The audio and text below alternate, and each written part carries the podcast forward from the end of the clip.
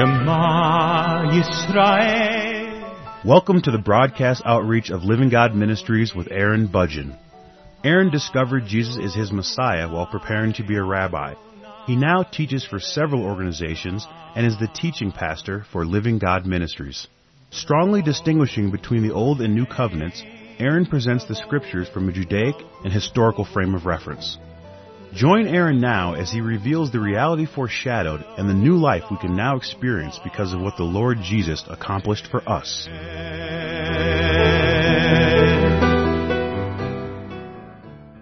I'm presenting a series of programs on the subject of the Sabbath law, and today's program is a continuation of the previous broadcast.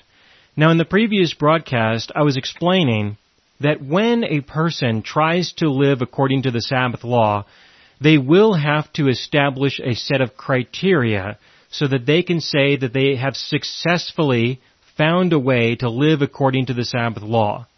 This was the origin of many of the conflicts that Jesus had with the Pharisees, that the Pharisees had their set of criteria, Jesus had his set of criteria, the criteria that Jesus established was contradictory to the criteria that the Pharisees had established, and so you really have to choose between one or the other.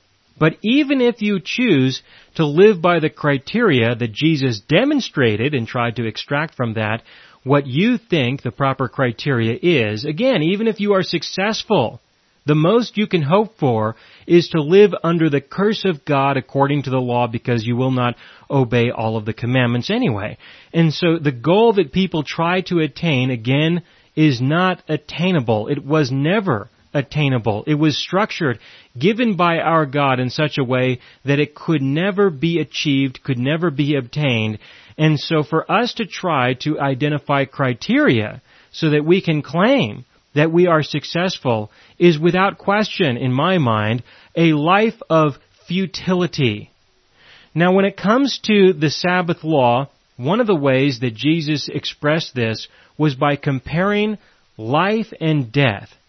The way that the Pharisees were living would lead a person to experience death, pain, suffering, destruction, but the way that Jesus was speaking about it was to suggest that there is another way of life that has to do with life, that has to do with peace and rest.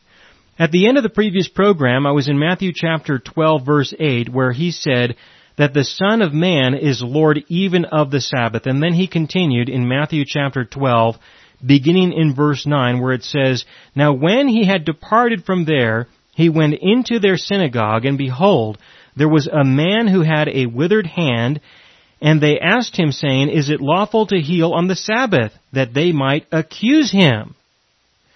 Then he said to them, What man is there among you who has one sheep, and if it falls into a pit on the Sabbath, will not lay hold of it and lift it out? Of how much more value then is a man than a sheep? Therefore it is lawful to do good on the Sabbath. Then he said to the man, Stretch out your hand, and he stretched it out, and it was restored as whole as the other. Then the Pharisees went out and plotted against him how they might destroy him. Why would they want to destroy him? Why would they do that? They wanted to destroy him because he healed the man, because he did something good. And from their point of view, that was a violation of the Sabbath law according to their criteria, their beliefs, the man had to remain in his condition of suffering. That was how he was supposed to observe the Sabbath day of rest. Jesus healed him so that he could enjoy the Sabbath day without this suffering that he was experiencing. And because of that, they decided that they needed to destroy Jesus. They needed to find some way to kill him if necessary, which they eventually did. This is the. And that is that people are more concerned with destruction than they are with life.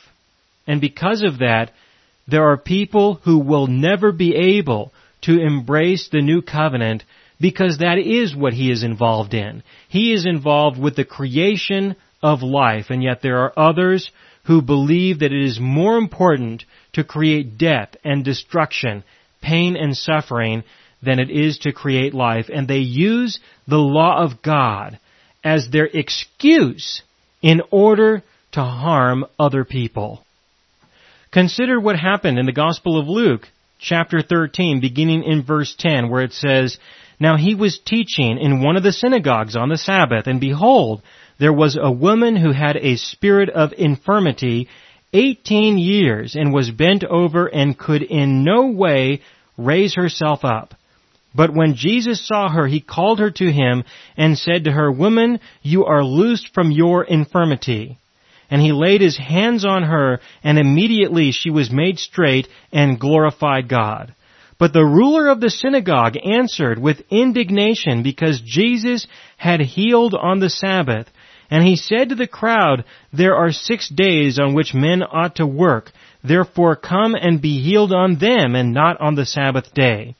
The Lord then answered him and said, Hypocrite!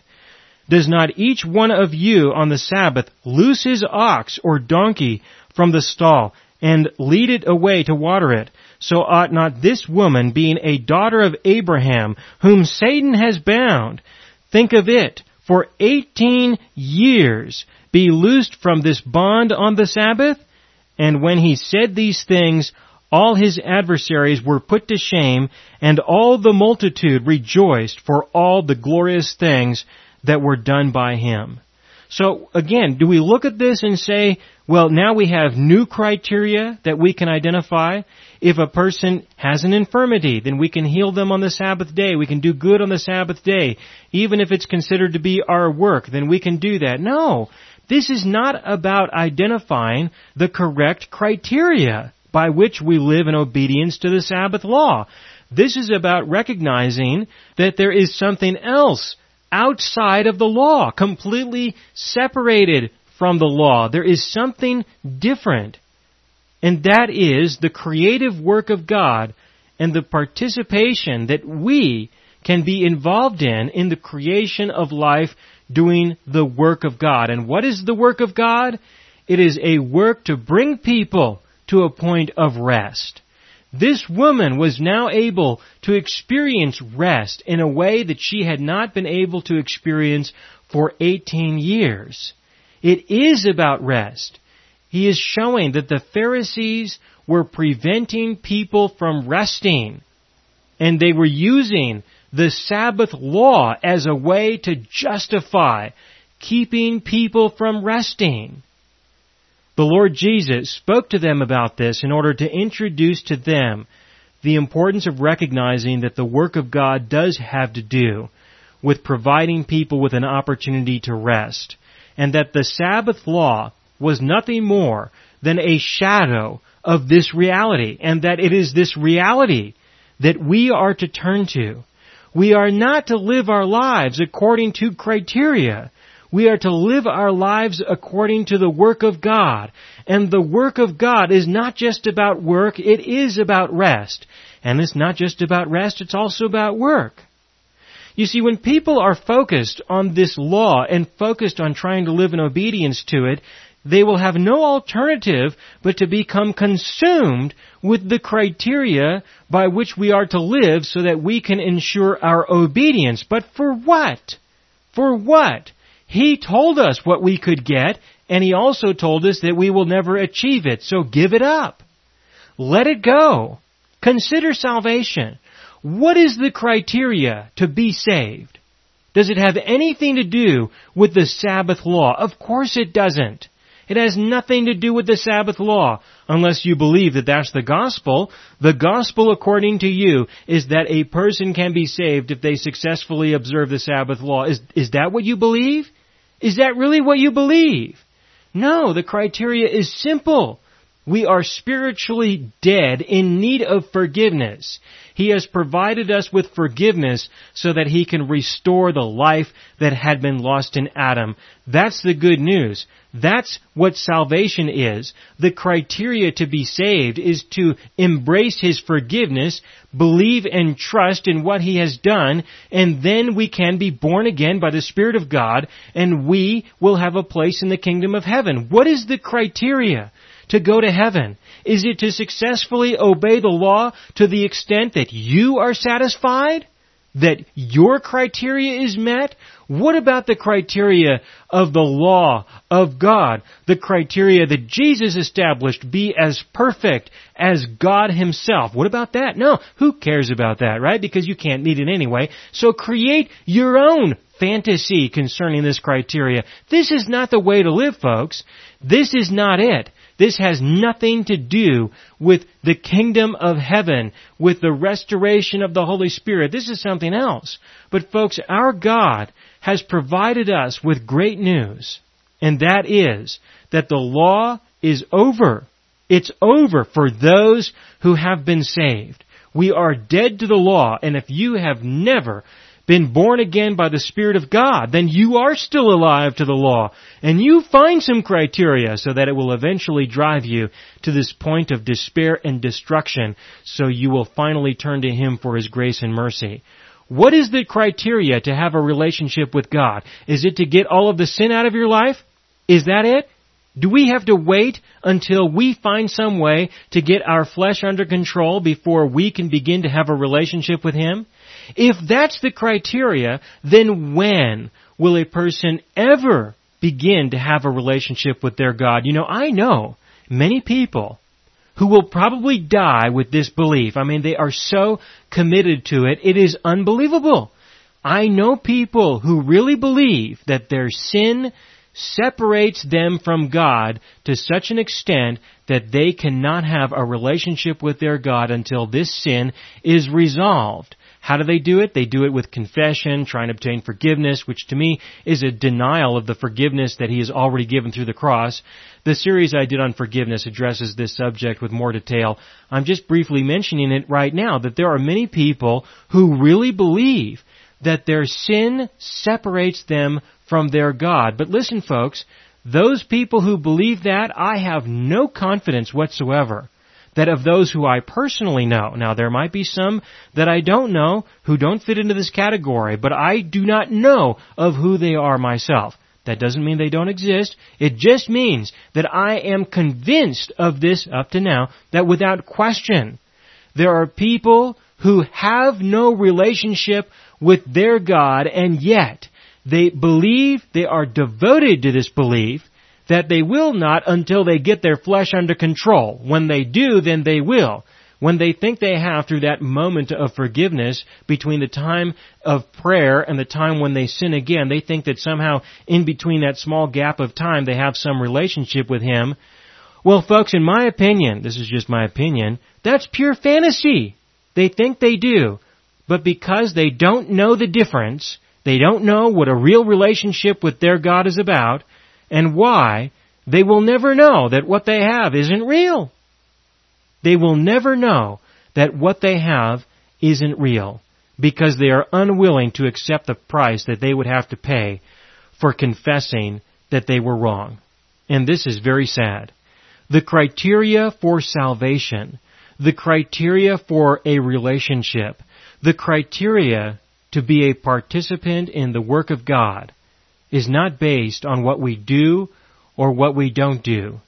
It is only based on what He has done on our behalf.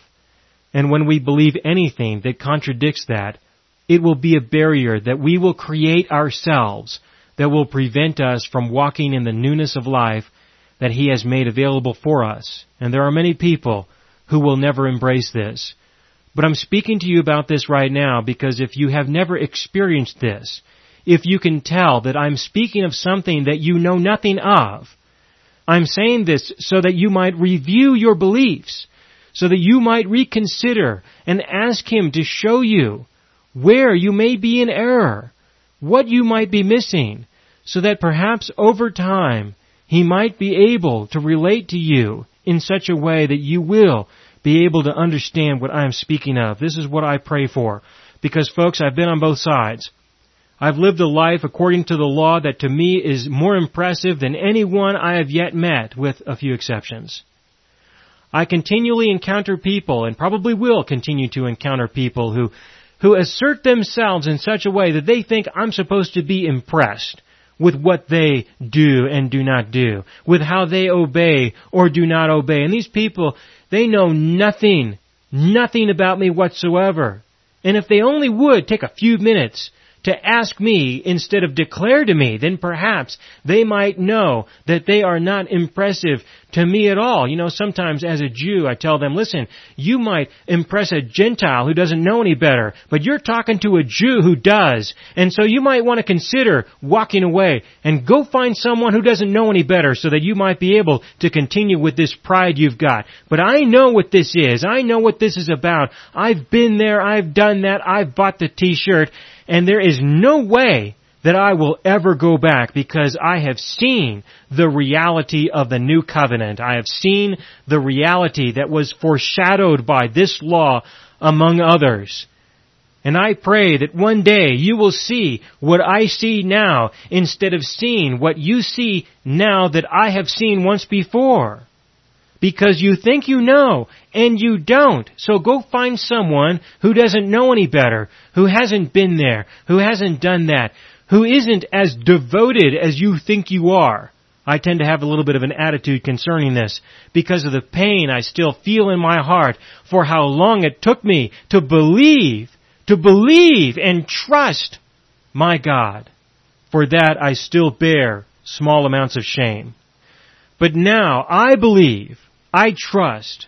I see. Let me tell you what I see.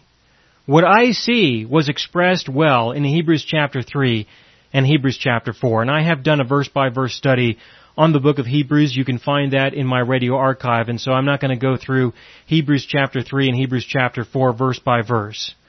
But what I do want you to know is that in the midst of my struggle that I had concerning this, this was what finally settled the issue in my heart so that I could begin to grow to understand my God for who He is and to live the life that He has provided for me. My answer was found in Hebrews chapter 3 and Hebrews chapter 4. In Hebrews chapter 4, beginning in verse 8, it says, For if Joshua had given them rest, then he would not afterward have spoken of another day. This is a prophetic statement concerning the rest that was to come. In verse 9, there remains therefore a rest for the people of God. Now listen, God gave the commandment to Moses to rest. The people did not believe Moses and so they did not enter into the promised land. In order to enter into the rest that God provided them, not just of the Sabbath day, but also of being able to rest in the promised land to eat from the vineyards that they did not plant and drink from the wells that they did not dig. That's what he's talking about in verse 8 when he said that Joshua had given them rest in the flesh, but not in the heart, not in the spirit, and so there remains a rest for the people of God. Now listen to me very carefully. If you think the Sabbath day is the rest for the people of God, you're wrong. It's not it. If you think that the land of Israel is the rest for the people of God, you've got it wrong. It's not it. In verse 9, Hebrews chapter 4, verse 9, there remains therefore a rest for the people of God. Folks, if it's not the Sabbath day, and it's not the promised land, then what is it? It's something else. It's something besides the Sabbath day, and it's something besides the promised land. And should we consider searching, seeking the face of God so that we might see what this is? Should we consider it? Should we even bother? Continue to verse 10. For he who has entered his rest has himself also ceased from his works as God did from His. Until you enter into this rest, you will not have ceased from your works as God did from His in the way that God wants you to. What does this mean? This means that the Sabbath day is not it. This means that if you think it is, you have not ceased from your works as God did from His. This means that if you think that being in the promised land of Israel, being in that geography, is entering into His rest.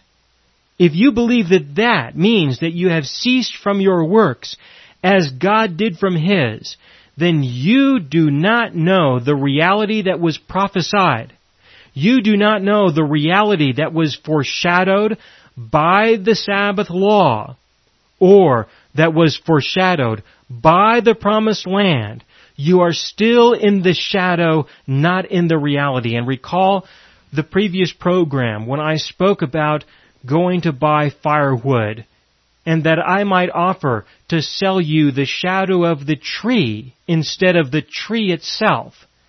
That's what I'm talking about. In verse 10, you have not ceased from your works as God did from His if you think, if you believe that it has something to do with the Sabbath law or something to do with the promised land. You have failed to enter into that rest. In verse 11, let us therefore be diligent to enter that rest, lest anyone fall according to the same example of disobedience. The example of disobedience that we have, the fall that they experienced led them into captivity, led them into destruction and despair. They experienced the curse of God. But what this will lead you to is not that kind of destruction. Your failure to enter into the rest that is real will lead you into the destruction of the pit of hell.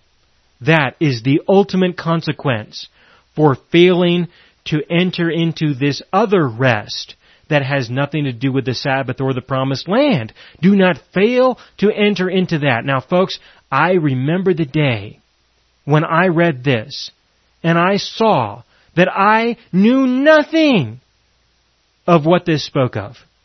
And so if right now you know nothing of what I'm talking about, do not be afraid. For me, it took several years after this point before I really embraced what I believe this reality is. And so take some time. But recognize that you don't know what this rest is.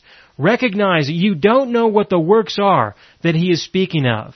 Because only then will you be able to begin to proceed with this journey of the peace and rest that he has truly called you to so that you can rest as he did. The rest that he speaks of is resting from your works of righteousness.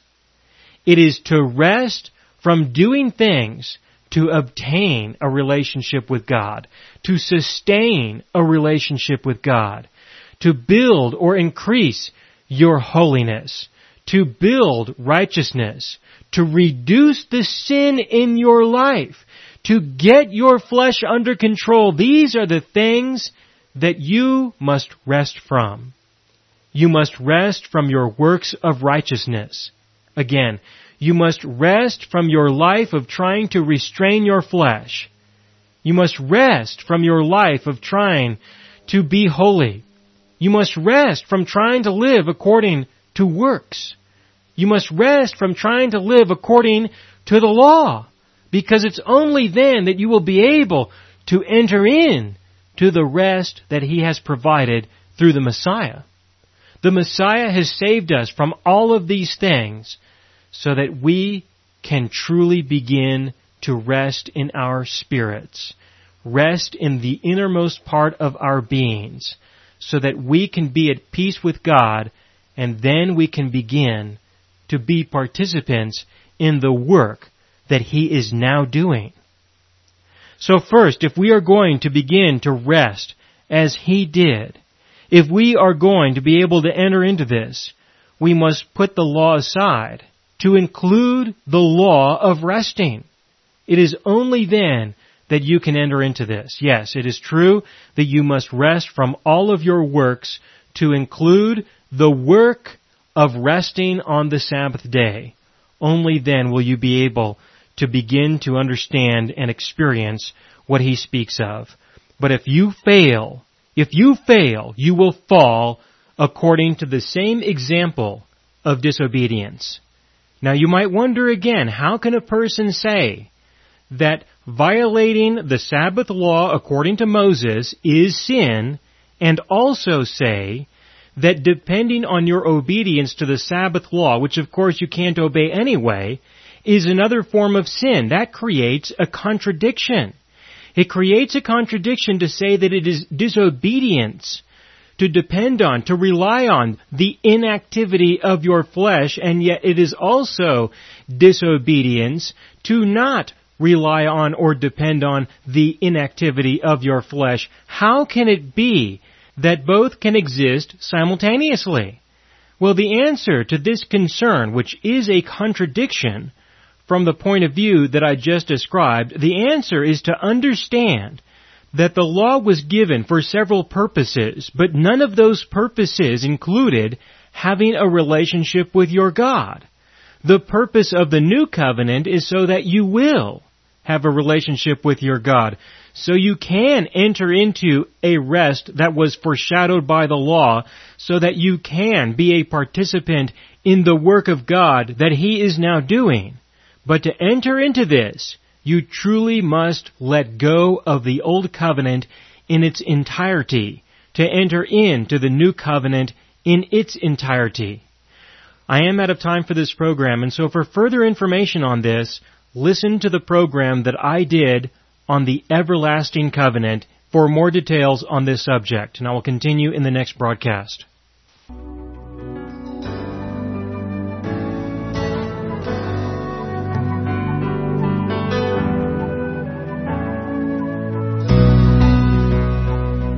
You have been listening to the broadcast outreach of Living God Ministries.